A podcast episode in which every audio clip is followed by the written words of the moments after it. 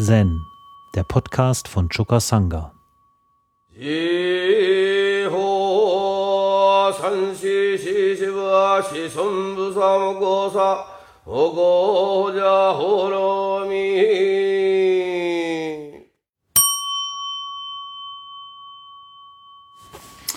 Ja, für mich ist das ein großer Augenblick und überhaupt dieses ganze Jahr komme ich mir schon vor wie Weihnachten.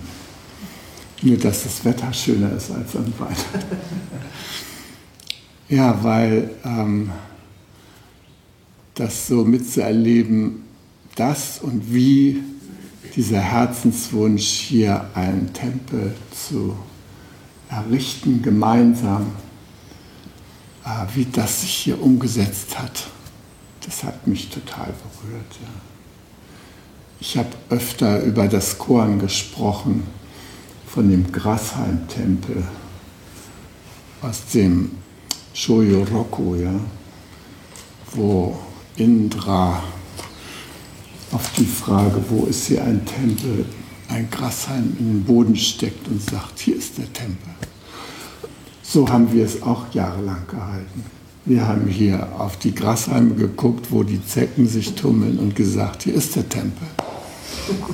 Also das ist echt ein feierlicher Augenblick. Und die Lokomotive ist auch schon ist wirklich wunderbar, ja.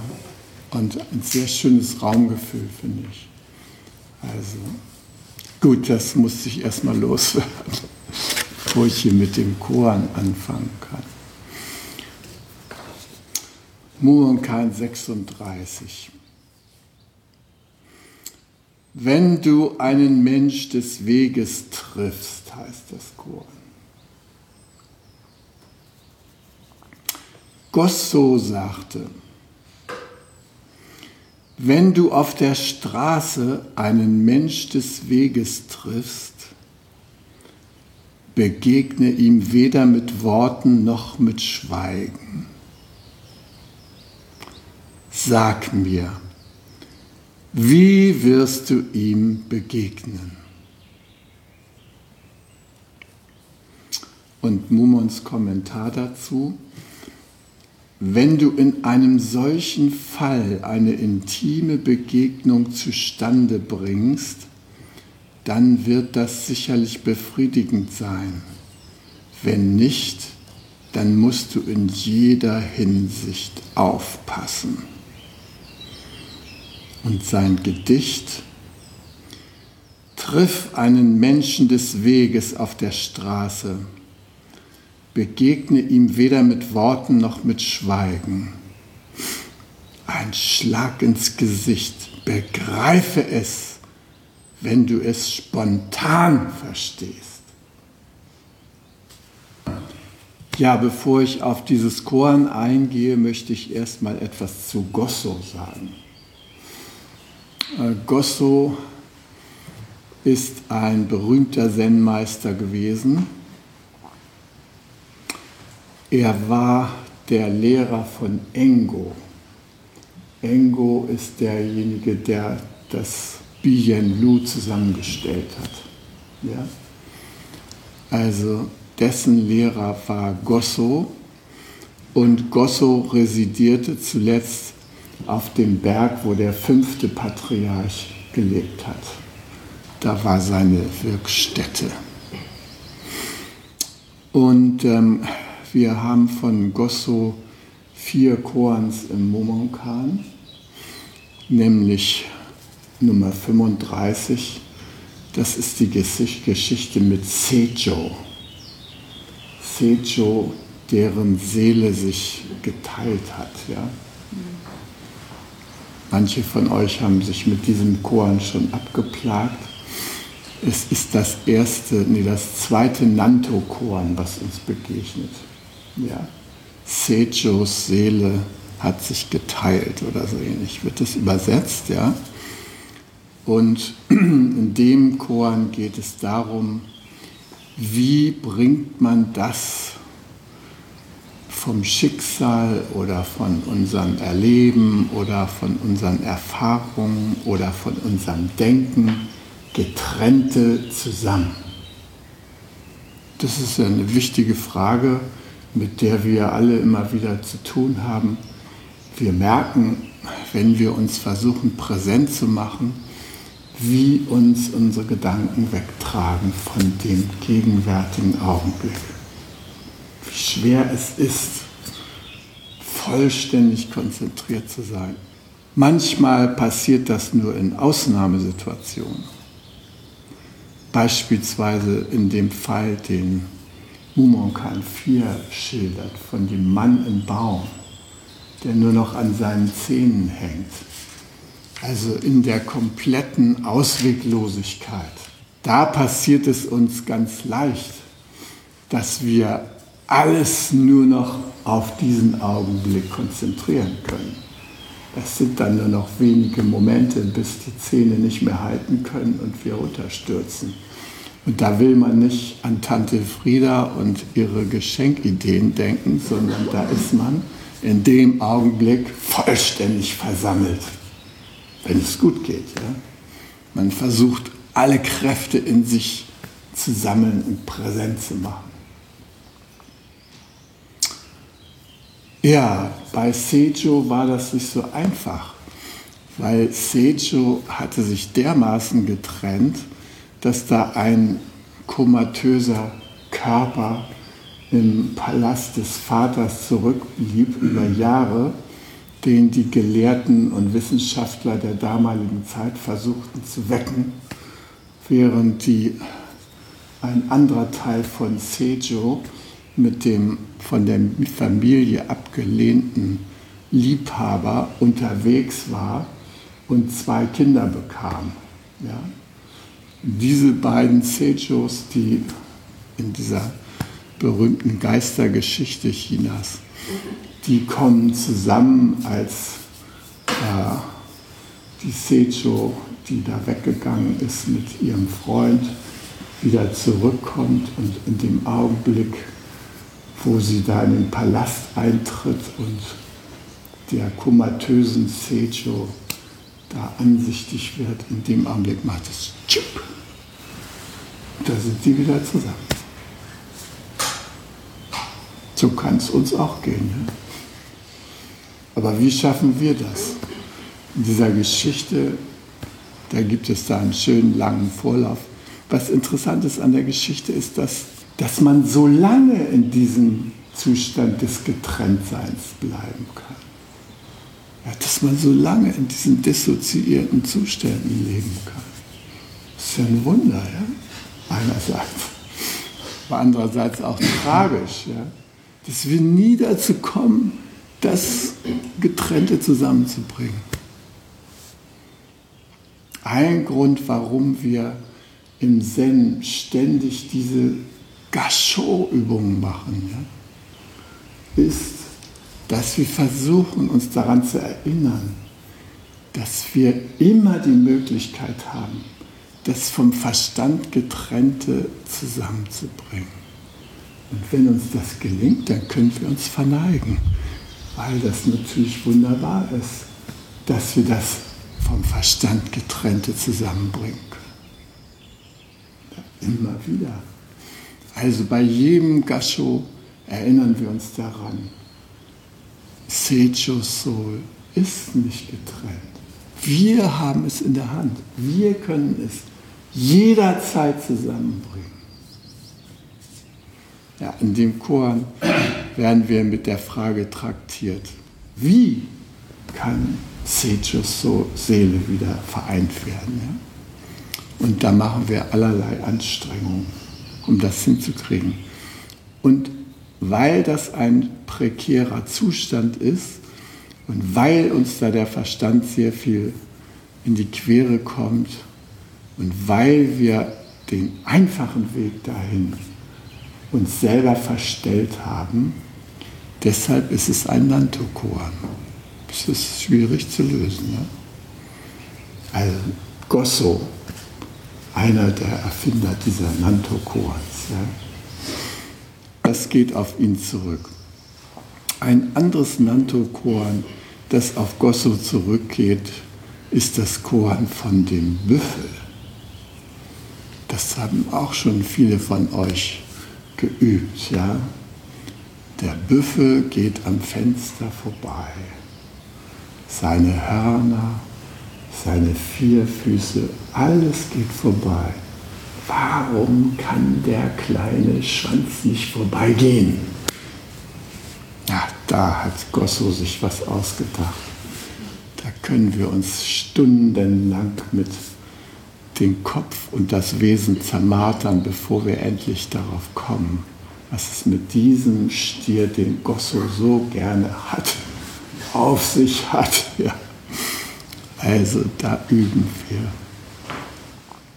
Dann gibt es noch ein schönes Korn, das nehme ich immer gerne, um ähm, Hochzeiten oder sowas äh, thematisch einzuleiten. Demnächst feiern wir ja in Hamburg äh, die Hochzeit von Christiane und Raimund. Wenn mich nicht alles täuscht, ist das schon demnächst, ist es nicht nächstes Wochenende. Also ich muss mich schon mal allmählich darauf einstellen. Ähm, das ist nämlich nicht eine buddhistische Hochzeit, wie wir schon mehrere gefeiert haben, sondern das ist eine besondere buddhistische Hochzeit, weil wir die mit einem protestantischen Pfarrer zusammen machen. Raimund und Christiane wollen, dass der Schwerpunkt äh, buddhistisch ist. Also die Zeremonie ist mehr so, wie wir sie so üblicherweise durchführen. Aber vorsichtshalber, was ich verstehe, wollen sie auch den Segen der Kirche dabei haben. Und ähm, ja, das ist ein sehr netter Pastor, mit dem wir da zusammen sind. Das lohnt sich, den kennenzulernen. Ist nämlich ein alter 68er. Wir haben uns sofort bestens verstanden. Der war so begeistert von den französischen Arbeiterpriestern. Das gab es 1968.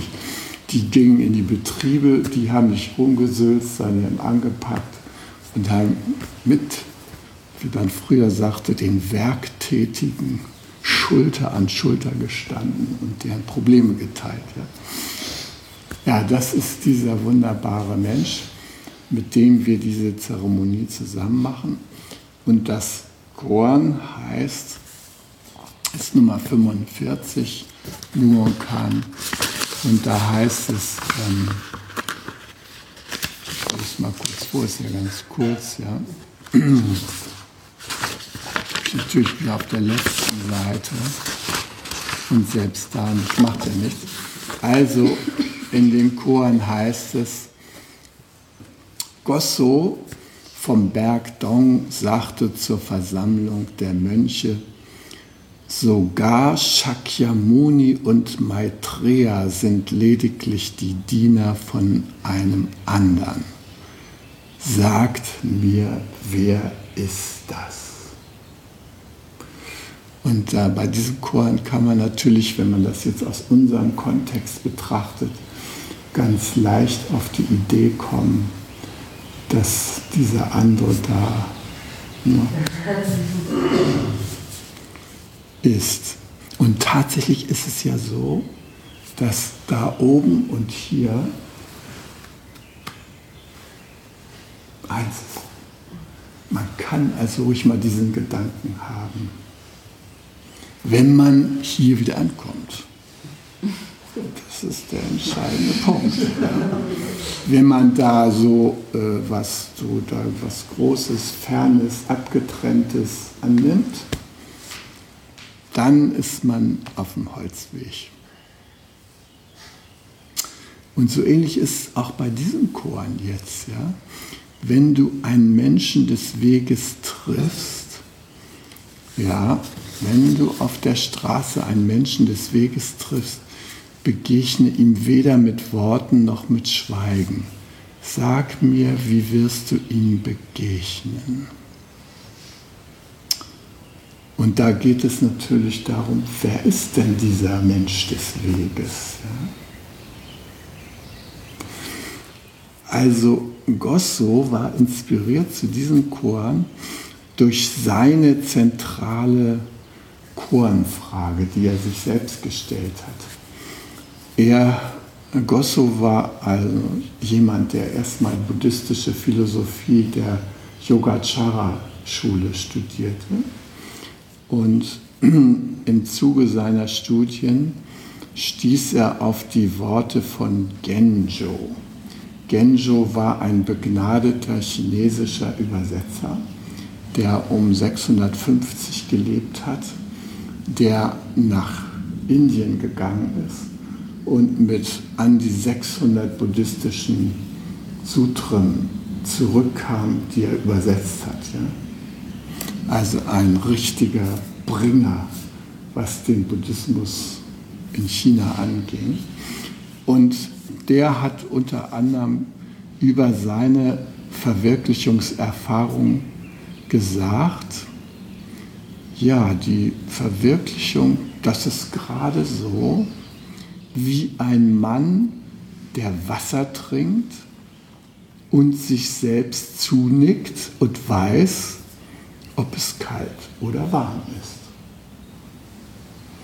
Also diese Ausgangssituation wird häufig im Zen äh, angesprochen. Ja? Es wird gesagt, du kannst es nicht theoretisch erfahren.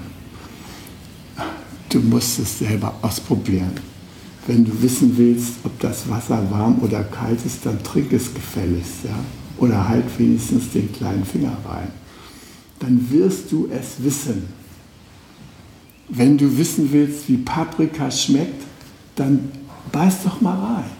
Ja? Wenn du wissen willst, wie sich Beziehung anfühlt, beiß doch, äh, nee, probier's doch mal aus. Also, ja, die Erfahrungsorientierung des Zen, die wird damit angesprochen. Und so hatte Genjo auch seine Verwirklichung beschrieben. Es ist gerade so wie ein Mann, der Wasser trinkt und sich selbst zunickt und weiß, ob es kalt oder warm ist. Gosso sagte angesichts dieses Zitates zu sich selber, zu wissen, ob das Wasser warm oder kalt ist, ist einfach. Aber warum nickt er sich selbst zu? Warum? Ja? Warum nickt er sich selbst zu? Das ist eine interessante Frage. Jedenfalls, das hat er dann mit dem Zen-Meister Hakun geübt. Ja? Hakun, er war ein Schüler von Hakun.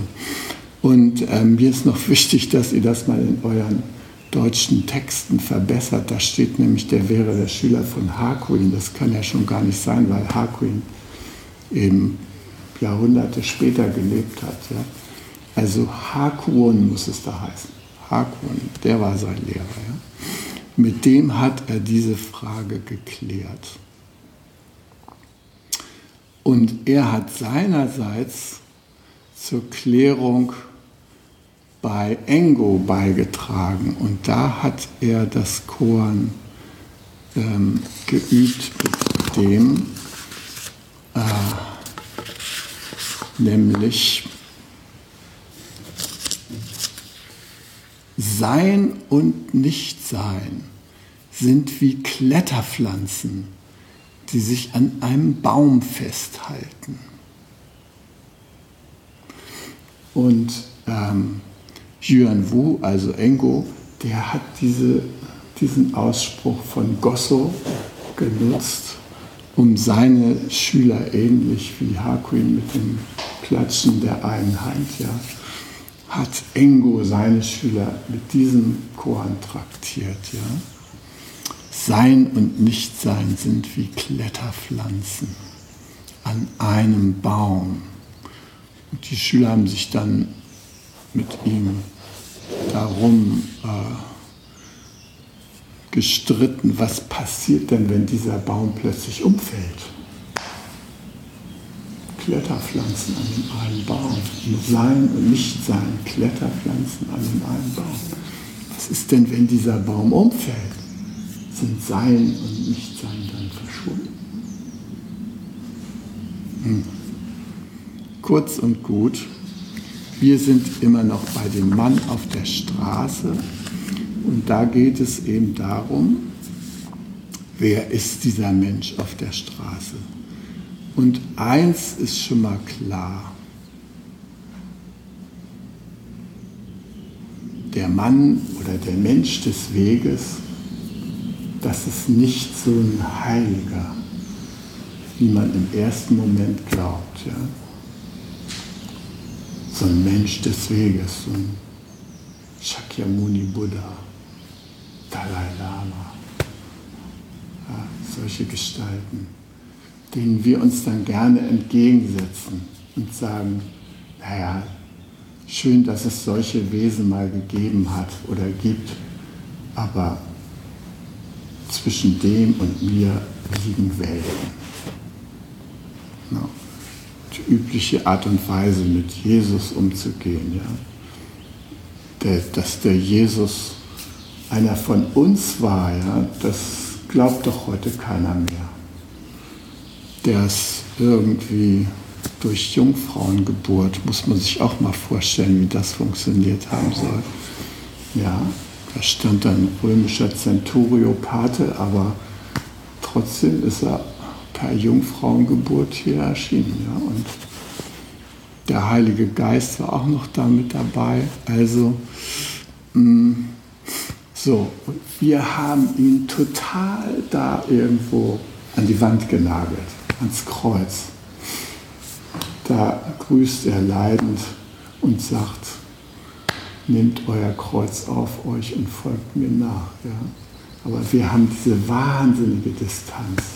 Sohn Gottes ist irgendwie da ganz, ganz, ganz weit weg. Ja?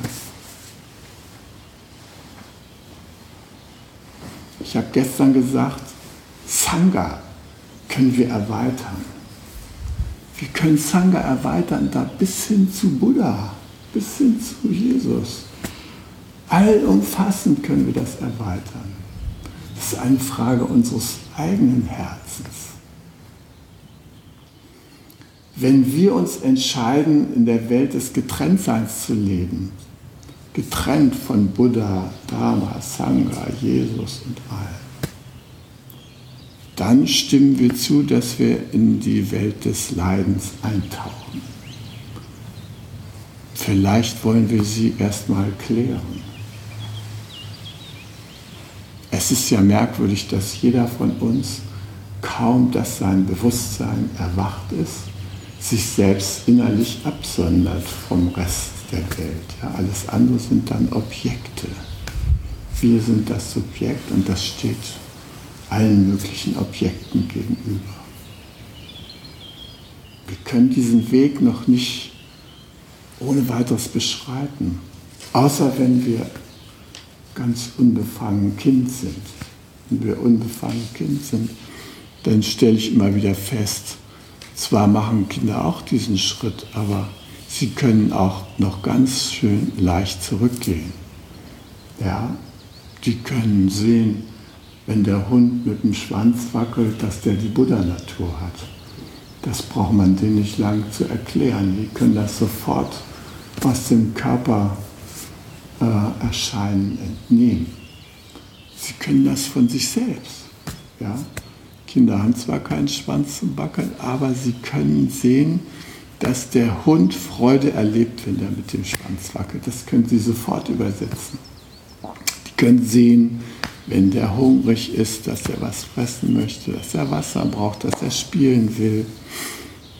Und Sie können auch sehen, dass so ein Hund tatsächlich sowas verkörpert wie bedingungslose Liebe auf einer kreatürlichen Ebene. Ja? So ein Hund, der hat sowas Grundanständiges. Du hast schlechte Laune, trittst ihn, er bleibt bei dir. Er ist freundlich. Die ganze Zeit bleibt, der folgt all deinen verschrobenen äh, Seiten mit größter Loyalität. Ja? Und immer wieder ist er freundlich.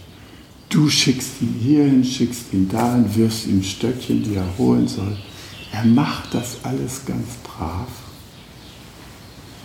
Und bestimmt fragt er sich zwischendurch, warum soll ich das jetzt zehnmal machen? Aber er tut es. Ist immer wieder da. Immer wieder schaut er dich an. Immer wieder ganz offen und liebevoll. Ja, der hat die Buddha-Natur, ist ja klar. Ne? Naja, und das können Kinder sofort erfassen. Und das liegt daran, dass sie sich herzensmäßig noch immer in diesem Zustand der Ungetrenntheit bewegen. Verstandesmäßig werden sie natürlich gedrillt. Das hält ja jetzt schon in den Kindergärten Einzug, dass man dieses komische verstandesmäßige Wissen sich in wahnsinniger Quantität einpfeifen soll. Ja? Also da lernen die Kinder, das ist ein Würfel, das ist eine Kugel. Wozu? Was, warum? Warum sollen sie diese Formen unterscheiden? Warum sollen sie die für sich nehmen können? Warum sollen sie die als getrennt auffassen? Ja, es unsere Ideologie von Trennung, die können sie nicht früh genug lernen.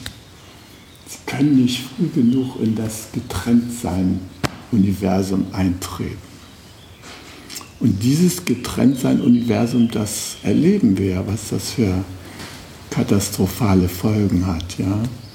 Brauchen ja nur mal nach Osten zu gucken, in die Ukraine oder wo immer die westlichen Demokratien versuchen, den Segen in die Welt zu bringen, ja, mit ihrem ökonomischen System, was irgendwie die Reichen immer reicher, die Armen immer ärmer macht, wo es irgendwie keine Verbindung gibt. Ja.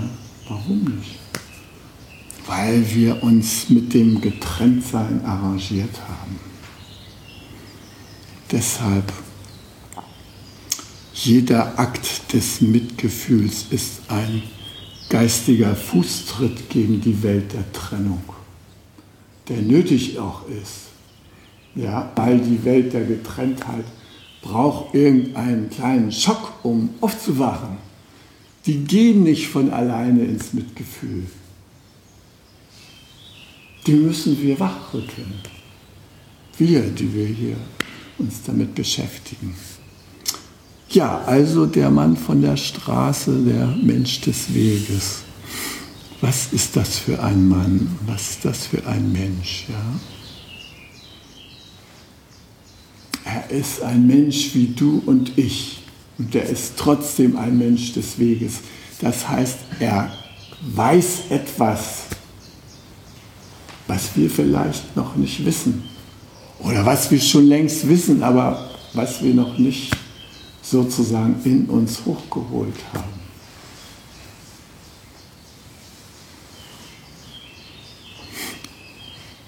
Ja, also ein Mensch des Weges. Das ist im Grunde genommen jeder, der uns begegnet. Jeder, den wir etwas fragen würden, ist ein Mensch des Weges. Ja? Also, mein Mitbewohner ist ein Mensch des Weges.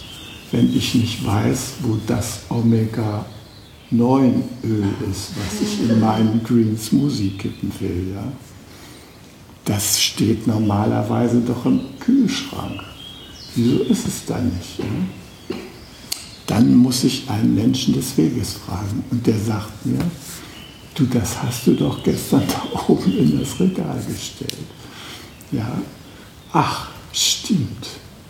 Ja. Oder ich komme in eine fremde Stadt. Die Bahn hat gestreikt. Ich muss irgendwo übernachten auf freier Strecke. Neustadt am Rügenberge. Der Zug fährt nicht mehr weiter. Ja, was tue ich? Oder wie es mir mal passiert ist, in Kassel gab es irgendeinen Sturm, hat die Bahn einfach ihren Verkehr eingeschränkt. Rolf hat mich noch zum Bahnhof gebracht, wir haben uns umarmt, auf Wiedersehen und dann lagen da die dicken Bäume auf der Strecke. Ja, wo bleibe ich dann? Ja? Also im Bahnhof hatte ich keine Lust zu übernachten. Also habe ich mich erkundigt bei den Menschen des Weges. Die habe ich gefragt. Ja? Die haben gesagt, einigermaßen preisgünstig ist es da hinten um die Ecke oder so. Bisschen schöner auf der anderen Seite. Aber es wird jetzt ziemlich voll sein. Ich empfehle Ihnen gleich da das nächste Ding zu nehmen. Ich glaube, Ibis Hotel, direkt am Bahnhof.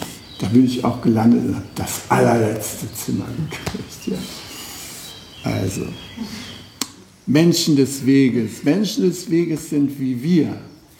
Menschen des Weges ist eine Station in unserer Entwicklung, wo wir zur Normalität zurückkehren. Solange wir noch diese Heiligen da verehren und äh, uns da so klein machen vor denen, ja, solange haben wir die Menschen des Weges in uns noch nicht befreit.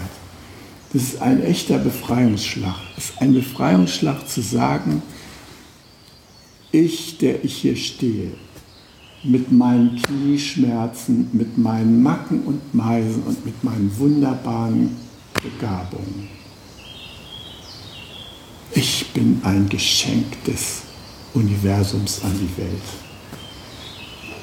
Diesen Satz wirklich aufrichtig zu sagen, das ist unsere eigentliche Transformation.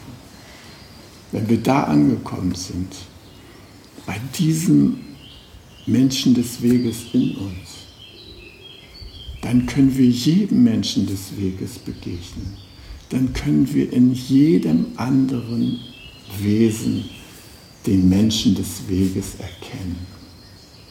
Und dann können wir auch sehen, dass der Mensch des Weges, so unscheinbar und natürlich der uns erscheint, dass der gerade in dieser Gestalt der Mensch ist, der zugleich den Dharma verkörpert.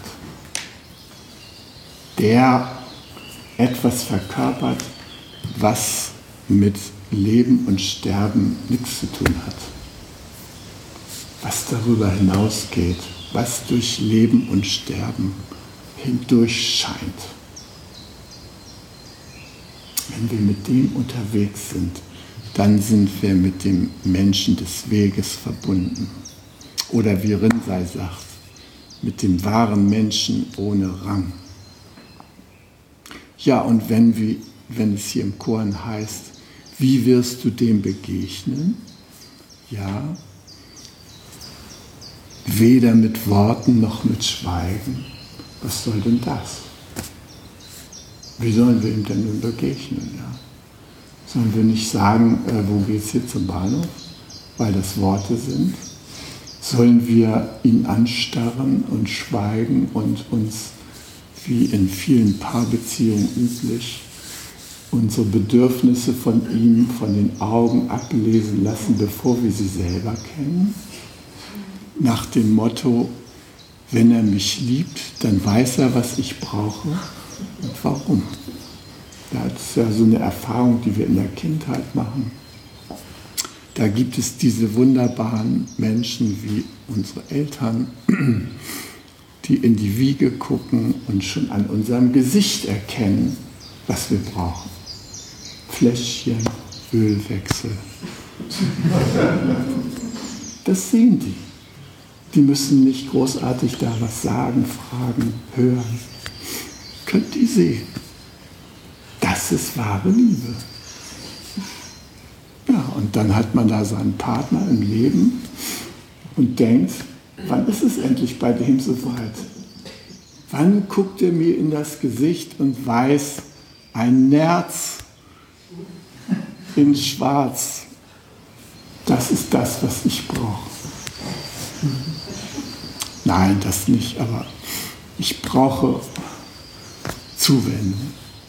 Ich meine, ich brauche da nichts mehr zu sagen. Ja, ist ja schön, wenn das manchmal so läuft. Ja? Aber es ist auch ganz schön, wenn wir unser Schweigen da brechen können. Wenn wir auf eine Ebene gehen können, die jenseits von Worten und Schweigen ist. Und jenseits von Worten und Schweigen ist die Verbindung auf der Herzensebene. Alles, was wir von Herzen tun, das tun wir automatisch im Samadhi. Und was wir im Samadhi tun, das ist jenseits von dem, was wir normalerweise Worte und Schweigen nennen. Das ist einfach, entsteht aus der Verbundenheit. Ja?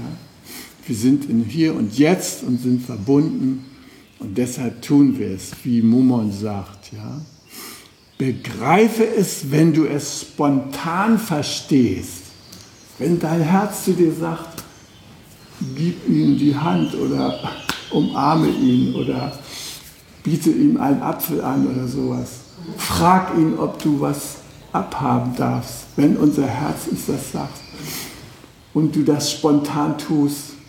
Begreife, dass das genau dieses Samadhi ist. Verstehe dein spontanes Verstehen. Das ist das, was wir im Zen üben. Wir versuchen unser spontanes Verstehen zu verstehen. Manchmal tun wir es einfach so, ja, und wundern uns hinterher. Aber das Schöne ist, wenn wir merken, wir sind jetzt in diesem direkten Kontakt, wir sind jetzt in dieser direkten Aktion, wir sind jetzt in dieser Kraft, wir sind jetzt präsent. Naja, jetzt habe ich genug geredet fürs erste Mal hier. Ich wünsche uns doch ein wunderbares Session und dass wir auch dem Geist von Gosso begegnen, der direkt ist, der über Sein und Nichtsein hinausführt, der diese Kletterpflanzen, die Sein und Nichtsein so darstellen in unserem Leben, der die in einem Licht sehen kann, was ein Segen für uns ist. Zen, der Podcast, ist eine Produktion von Chokasanga e.V. in Kooperation mit dem Podcaststudio Paderborn.